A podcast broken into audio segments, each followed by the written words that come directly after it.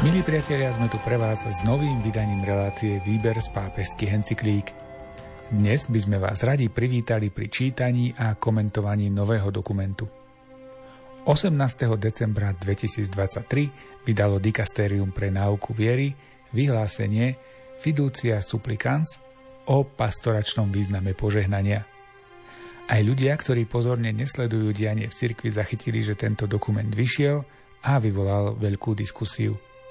Sme radi, že vám na vlnách Rádia Lumen môžeme priniesť jeho znenie aj s komentármi profesora Antona Fabiána. Reláciu Výber z pápežských encyklík pripravujú aj Miroslav Kolbiarsky, Jaroslav Fabián a Martin Ďurčo.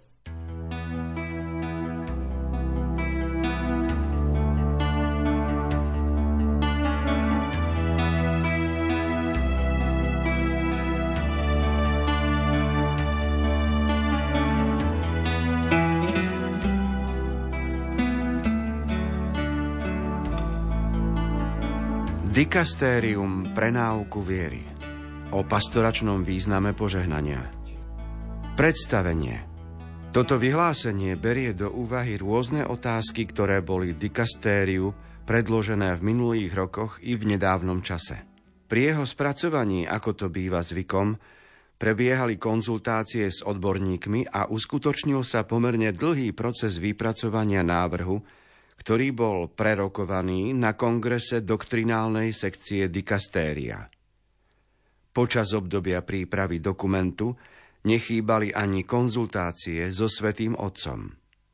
Vyhlásenie bolo napokon predložené Svätému Otcovi, ktorý ho svojím podpisom schválil. V priebehu skúmania témy, ktorá je predmetom tohto dokumentu, bola zverejnená aj odpoveď Svätého Otca na dubia niektorých kardinálov, ktorá poskytla dôležité vyjasnenie z hľadiska reflexie, ktorú tu ponúkame a ktorá predstavuje z hľadiska práce dikastéria rozhodujúci prvok. Keďže rímska kúria je predovšetkým nástrojom, ktorý slúži Petrovmu nástupcovi, naša práca musí okrem pochopenia trvalej náuky cirkvi podporovať prijatie učenia Svätého Otca.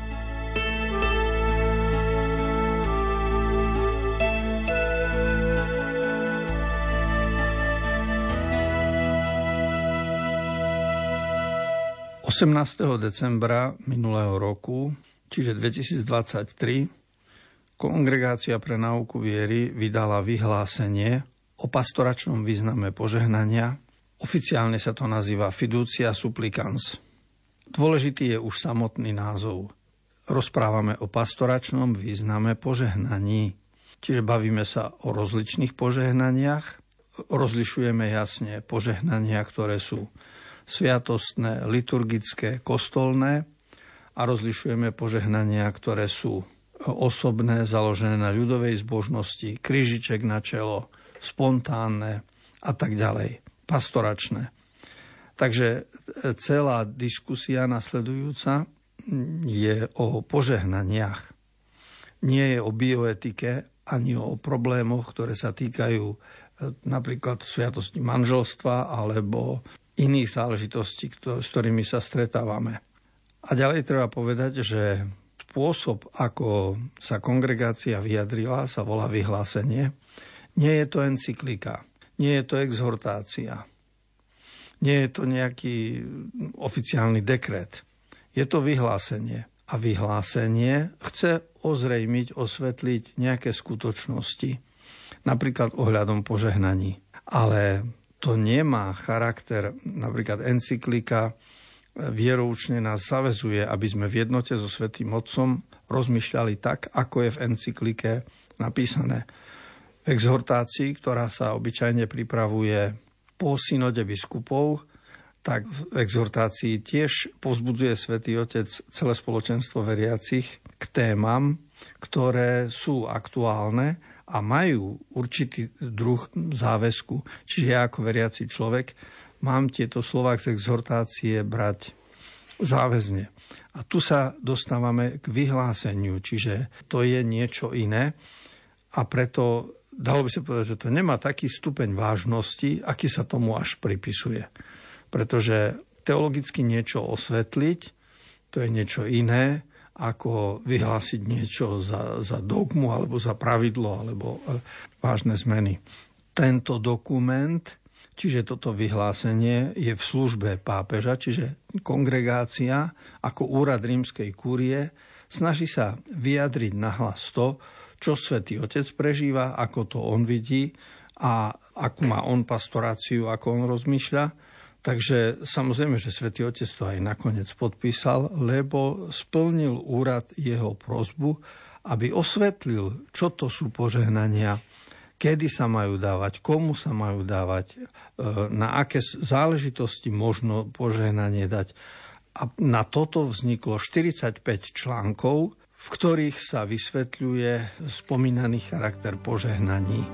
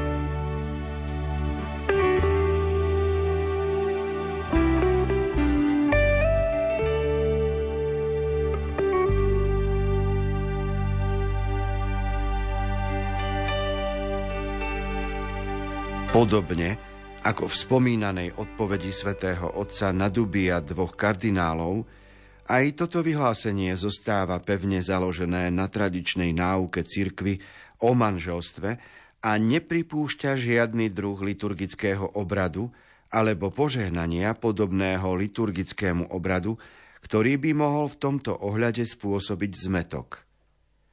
Význam tohto dokumentu však spočíva v tom, že poskytuje nový a špecifický príspevok k pastoračnému významu požehnaní, ktorý umožňuje rozšíriť a obohatiť ich klasické chápanie, úzko prepojené s liturgickou perspektívou. Táto teologická reflexia, vychádzajúca z pastoračnej vízie pápeža Františka, znamená skutočný vývoj vzhľadom na to, čo doteraz povedal o požehnaniach učiteľský úrad a oficiálne texty cirkvi. To vysvetľuje, prečo text nadobudol formu vyhlásenia.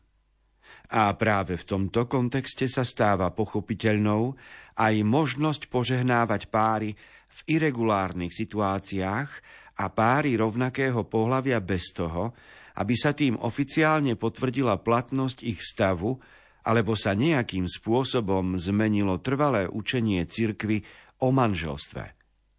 Toto vyhlásenie má byť tiež prejavom úctivej pozornosti voči veriacemu Božiemu ľudu, ktorý uctieva Pána mnohými gestami hlbokej dôvery v jeho milosrdenstvo a ktorý s týmto postojom neustále prichádza prosiť Matku Cirkev o požehnanie. Kardinál Viktor Manuel Fernández, prefekt.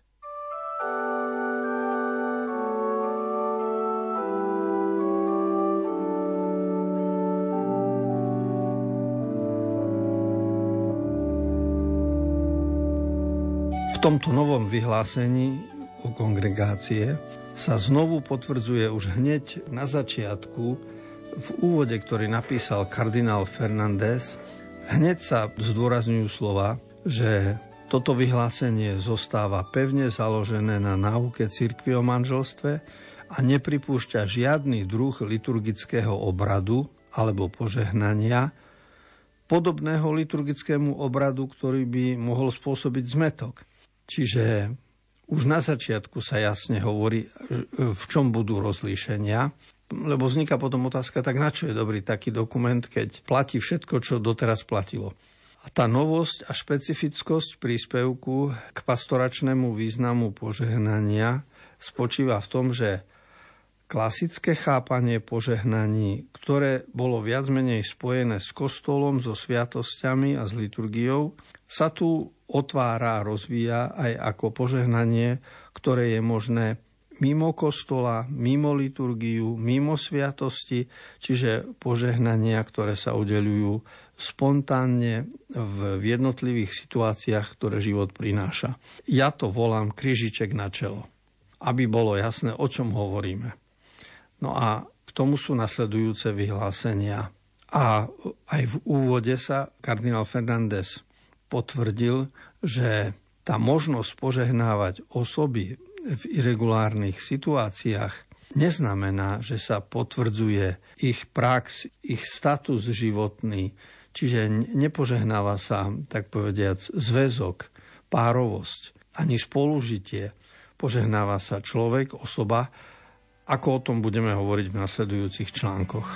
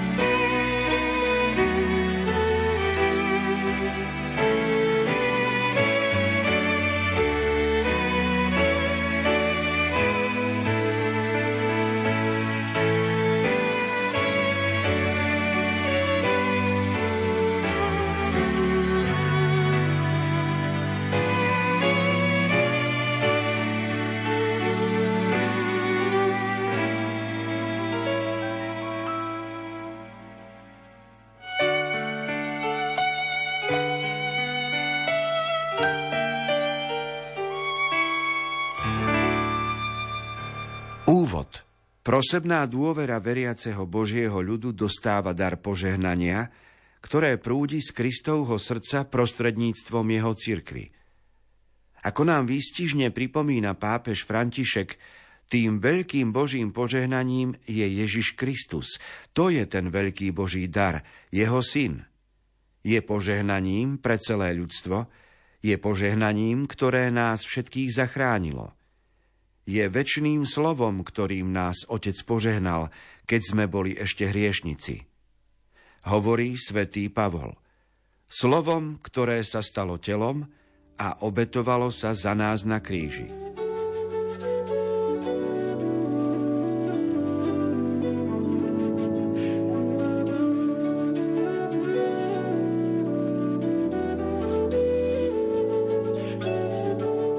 V prvom článku sa zdôrazňuje skutočnosť, že najväčším Božím požehnaním pre nás ľudí je osoba Ježiša Krista.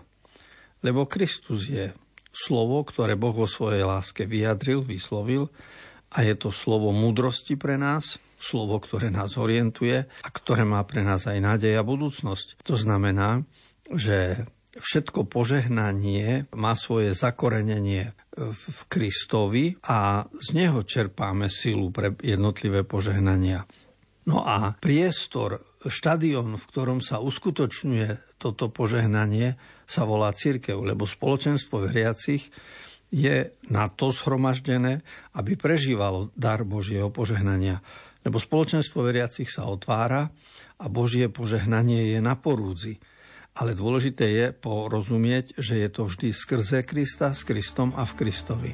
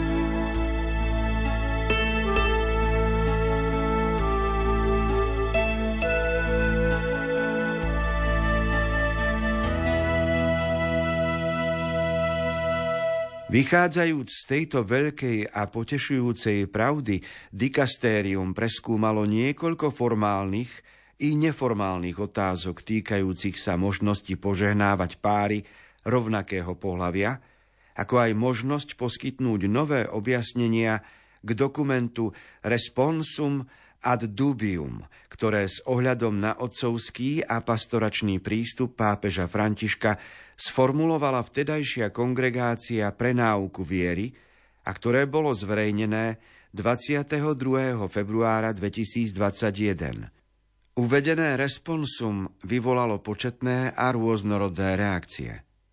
Niektorí privítali jasnosť tohto dokumentu a jeho súlad s trvalým učením cirkvi.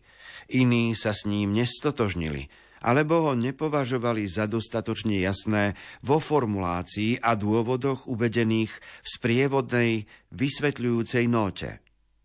Aby sme s bratskou láskou vyšli v ústrety tým druhým, zdá sa vhodné vrátiť sa k tejto téme a predstaviť pohľad, ktorý zosúľaďuje vieroučné a pastoračné aspekty, pretože každé predkladanie náuky sa musí konať s postojom hlásania evanjelia, ktorý prebúdza súhlas srdca skrze blízkosť, lásku a svedectvo.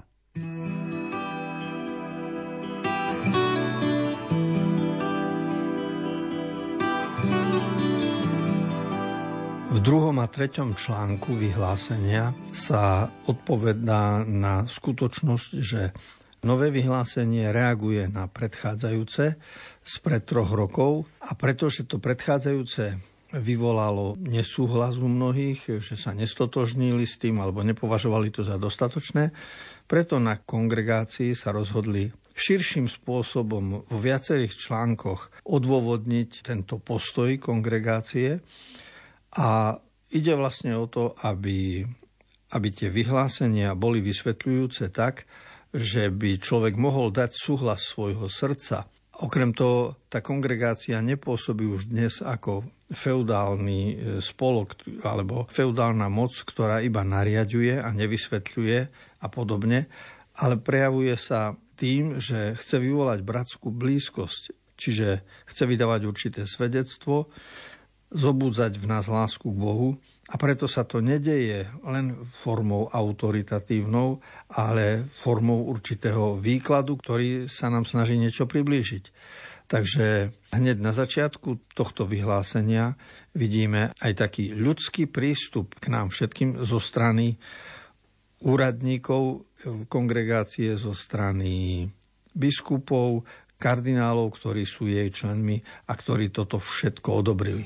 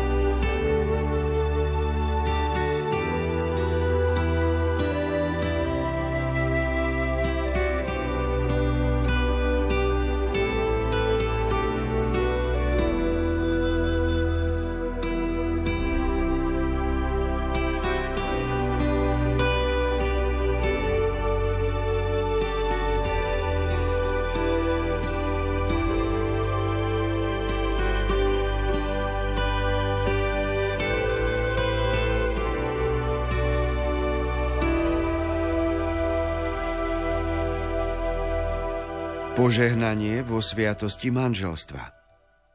Nedávna odpoveď svätého otca Františka na druhú z 5 otázok položených 2 kardinálmi poskytuje príležitosť podrobnejšie preskúmať túto otázku, najmä jej dôsledky pastoračného charakteru. Treba sa vyhnúť tomu, aby sa za manželstvo uznalo niečo, čo ním nie je. Preto sú neprípustné obrady a modlitby, ktoré by mohli spôsobiť zmätočnú zámenu medzi tým, čo je konštitutívnym znakom manželstva ako výlučného, stabilného a nerozlučiteľného zväzku medzi mužom a ženou, prirodzene otvoreného pre plodenie detí, a tým, čo mu odporuje. Toto presvedčenie vychádza z trvalej katolíckej náuky o manželstve. Iba v tomto kontexte nachádzajú sexuálne vzťahy svoj prirodzený, správny a plne ľudský význam. Náuka cirkvi v tomto bode zostáva nemenná.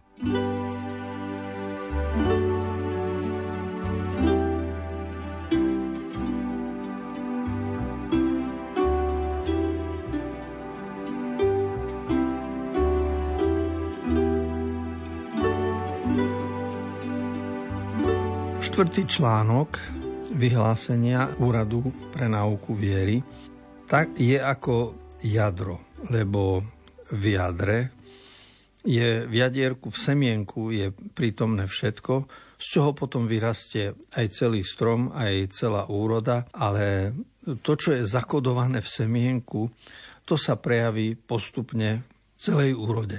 A to, čo vieme z prírodopisu, sa tu ukazuje v texte, lebo 4. článok v niekoľkých jaderných slovách kľúčových hovorí všetko to, čo bude potom ďalej rozvedené v 45 ďalších článkoch. Keď hovorím slovo článok, mám na mysli asi 10 riadkov textu.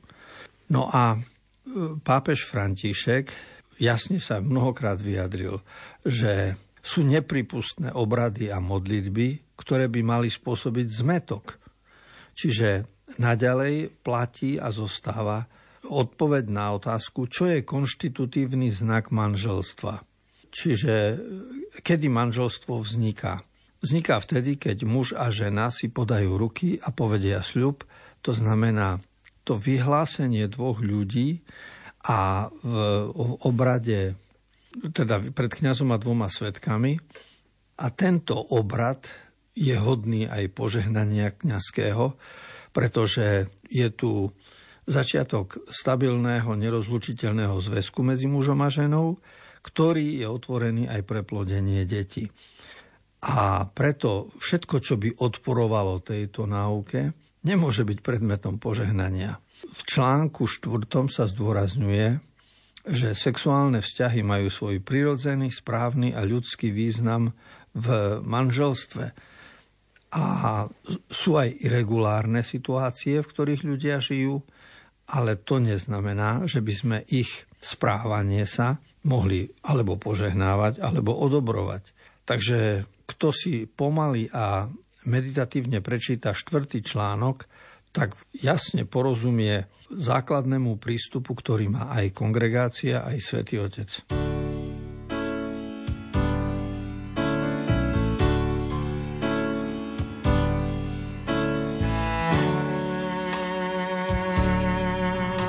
Dnešné vydanie relácie Výber z pápežských encyklík sa končí. Na pokračovanie sme začali čítať a komentovať vyhlásenie Dikastéria pre náuku viery Fiducia supplicans o pastoračnom význame požehnania.